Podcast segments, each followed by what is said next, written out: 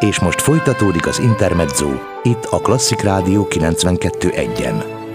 A mikrofonnál Bálint Edina. Ez az Intermezzo a vonalban Götz Nándor, a Zenélő Budapest művészeti vezetője. Szervusz, szeretettel köszöntelek! Szervusz! Ma indul a Zenélő Budapest 2021, hát ráadásul éppen a hetedik évadát kezdi, július 1-én.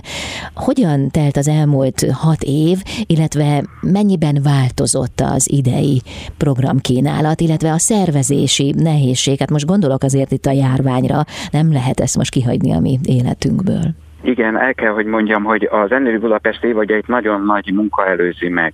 Itt ugye beszélünk szervezési munkáról, művészi munkáról, zeneszerzésről, a, a zenészeknek az egyeztetéséről, rengeteg, rengeteg zenei próbáról, különböző összművészeti performanszoknak az egyeztetéséről, megálmodásáról. Úgyhogy ez egy nagyon komplex munka, de hát amikor 2015-ben elkezdtük ezt a műsort, akkor még egyszerűbb volt, kevesebb helyszínünk volt, és akkor kizárólag zenei programokat, klasszikus zenei és névzenei koncerteket adtunk. Azóta sokat változott, a tematikáink közé felkerült a jazz, elkezdődtek nagy koncertsorozataink is, tehát nem csak rövid kis koncerteket, hanem komplet nagy koncerteket is adunk.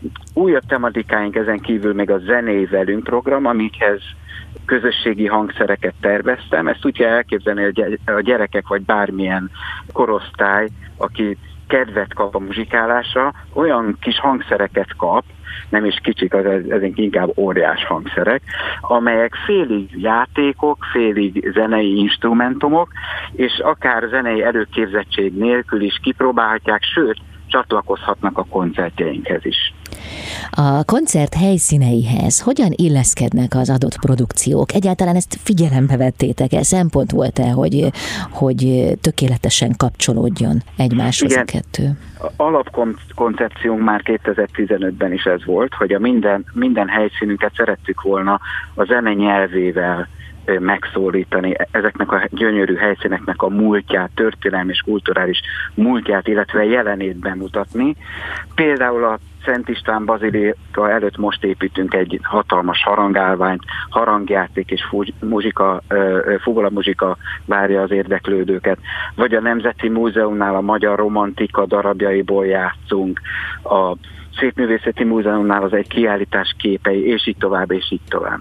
Történt-e változás a helyszínek kiválasztásában az elmúlt évekhez képest? Van-e például olyan, ami eddig nem jelent meg, de most igen, most ott is muzsikáltok?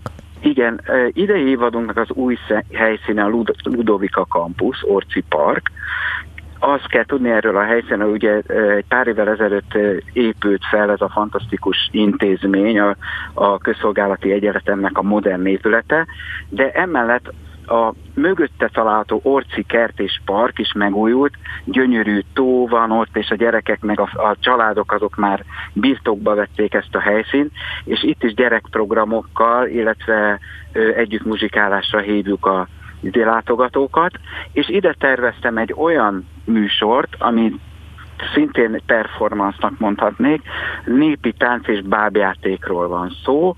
Ugye a performanszok azok már egy pár éve megjelentek a programjainkban. Először a Nemzeti Galéria előtt volt egy olyan előadásunk, amikor festőművészek és jazzgitárosok közösen improvizáltak.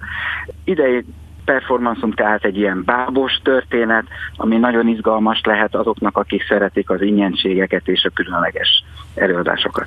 Az idei évadban egészen elképesztő szám, közel 350 koncerttel készültök. Hát hogy lehet mindezt átfogni, átlátni? Mekkora stábotok van például?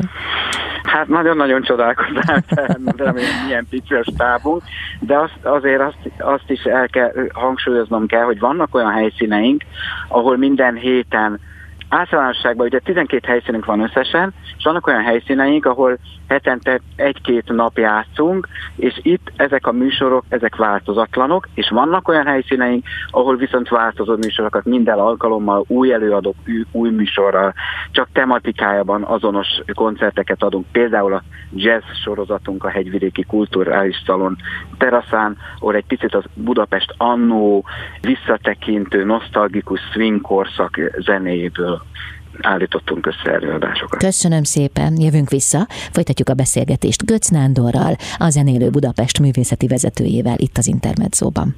Ez az Intermezzo Götz Nándor, a Zenélő Budapest művészeti vezetője a vendégem. Elindult a Zenélő Budapest 2021, ma július 1-én, hát izgalmas nap lehetett ez számodra. Tényleg, hogy aludtál az éjjel? Hát köszönöm szépen, azért jól tudok aludni, mert az igaz, hogy nagyon nagy munka, de hát ez, ez, ez ugye a szívünkhöz nőtt ez a program az évek során, úgyhogy gyermekünknek tekintjük, és minden évben nagyon várjuk, hogy elkezdődhessen már az előkészületi része is.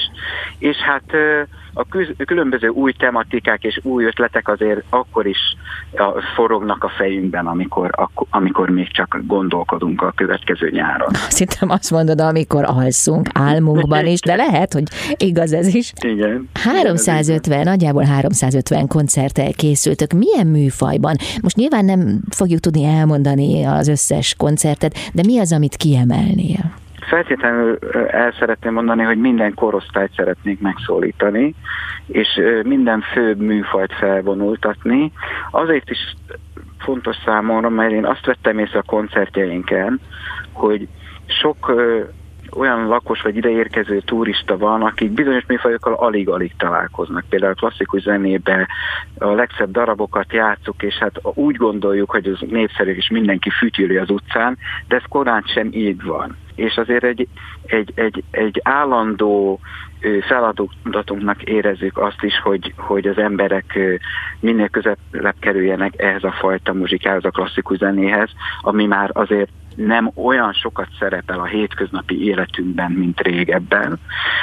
De ezen kívül más tematikánk is van, például az ifjúsági sorozatunk amely a Várkert Bazár önt, szárazárok színpadán négy alkalommal fog elhangzani, négy rockkoncert, és azt kell elmesélnem erről, hogy ez a széna, a szárazárok színpad annó az IFI Park volt. Tehát a 60-as években a könnyű zenei műfaj tulajdonképpen itt indult el. Hát ezt a hagyományt szeretnénk most újra éleszteni, és négy fiatal, nagyon tehetséges zenekart bemutatni, hiszen a könnyű zene azóta nagyon sokat változott, a háttere, az oktatási háttere is sokkal komolyabb lett, és ezek az együttesek, akik most végeznek a főiskolán, vagy most kezdik el a pályájukat, már nagyon komoly szakmai tudást birtokolnak. Milyen nagy koncertekre lehet számítani? 2016-ban találtunk rá erre a helyszínre, ez is a Várkert bazárban, az Öntőház udvar, ami hát talán nem túlzás, hogyha azt mondom, hogy Budapest egyik legszebb pontja, és ide édesapámmal, akivel elkezdtük ezt a programot, megálmodtuk, és elkezdtük ezt még az elején, terveztünk egy naplitorla rendszert, ami lehetővé tette, hogy délelőtti koncerteket is adjunk a közönségnek, a hőség elől el tudnak menekülni az árnyékba, és ö, itt nagy koncerteket játszunk azóta is. Idén négy ilyen vasárnap délelőtti nagy koncertünk van. Az első 25-én júliusban Simon Izabella és Várjon Dénes négykezes zongora hangversenye. Augusztus 1-én Tony Lakatos és Szakcsi Lakatos Béle jazz koncertje.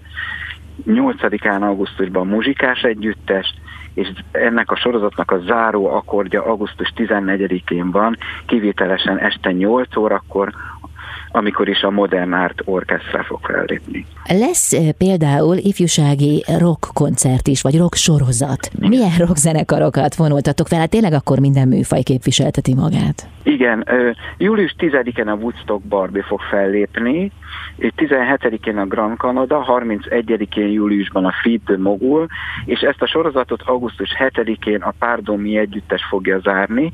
El kell mondanom a négy együttes, hogy a mind a négy együttes ugye fiatal pályakezdő, de kimondottan rockzenét játszanak, tehát nem popzenét, nem is poprockot, hanem rockzenét, de ezen belül azért négy nagyon különböző hangvételű zenét fogunk hallani.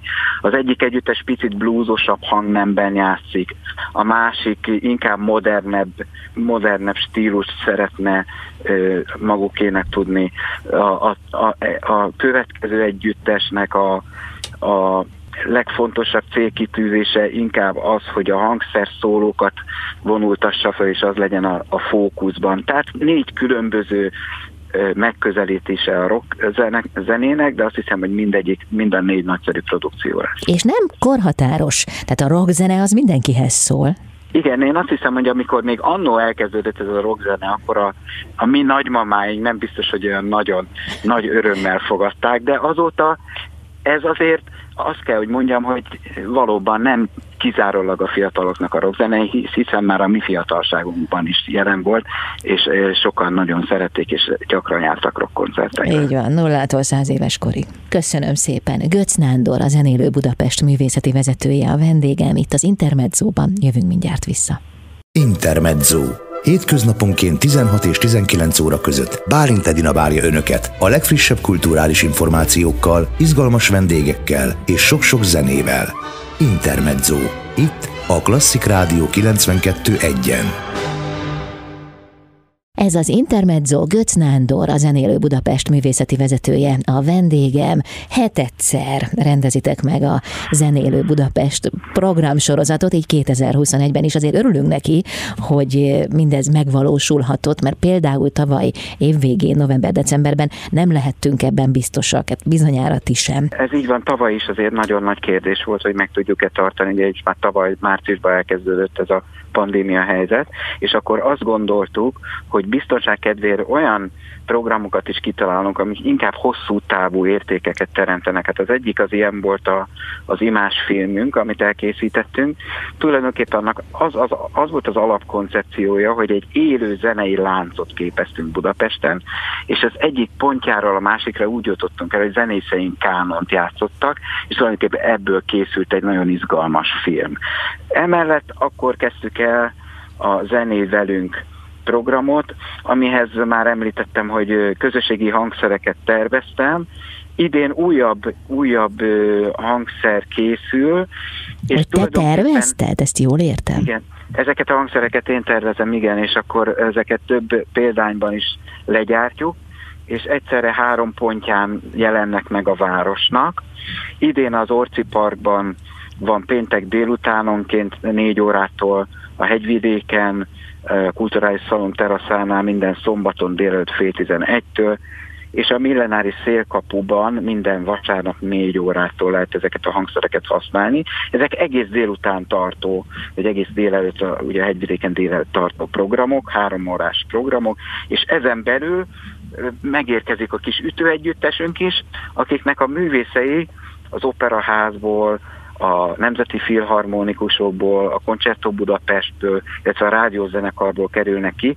Tehát egy nagyon magas színvonalú zené együttes játszik, akikhez be csak csatlakozhatnak a gyerekek közös zenélésben. Uh-huh. A közösségi hangszerek az interaktív zenepark keretén belül próbálhatók ki, ugye? Mert kipróbálhatók, tehát a gyerek a kezébe veheti és megszólaltathatja. Igen, igen. És hát ezek tulajdonképpen óriás hangszerek, ütőhangszerek, tehát nagyon egyszerű őket megszólaltatni, és egy picit a színeknek a harmóniája is eligazítja őket a hangsorokban, de úgy vannak megtervezve ezek a hangszerek, hogy tökéletesen illeszkednek ahhoz a zenei darabhoz, amit az együttesünk játszik, tehát a gyerekek nem tudják eltéveszteni a hangnemet. Aha, hú, ezt hogy élvezhetik? Milyen jó lehet ezt nézni. Meg el tudom Igen. képzelni, hogy a szülő is kedvet kap hozzá, hogy kipróbálja. Igen, hát ez, ezt akartam mondani, hogy a tavalyi, az volt a tavalyi tapasztalat, hogy, hogy minden korosztály aztán végül becsatlakozott, és nagyon, nagyon nagy élmény volt. Ez már nem csak a gyerekekhez szólt. Lehet, hogy a mesés gyerekkoncerten is így van, hogy már nem csak az öt éves énekel, hanem az 55 éves hát, apuka is. Picit, igen, ez picit a Walt Disney gondolat, hogy akkor jön értnek be a moziba az emberek, hogyha a szülőket is szórakoztatjuk. De a viccet félretéve, én azt hiszem, hogy én is szívesen kipróbálom a hangszereket. Amit te terveztél. Igen.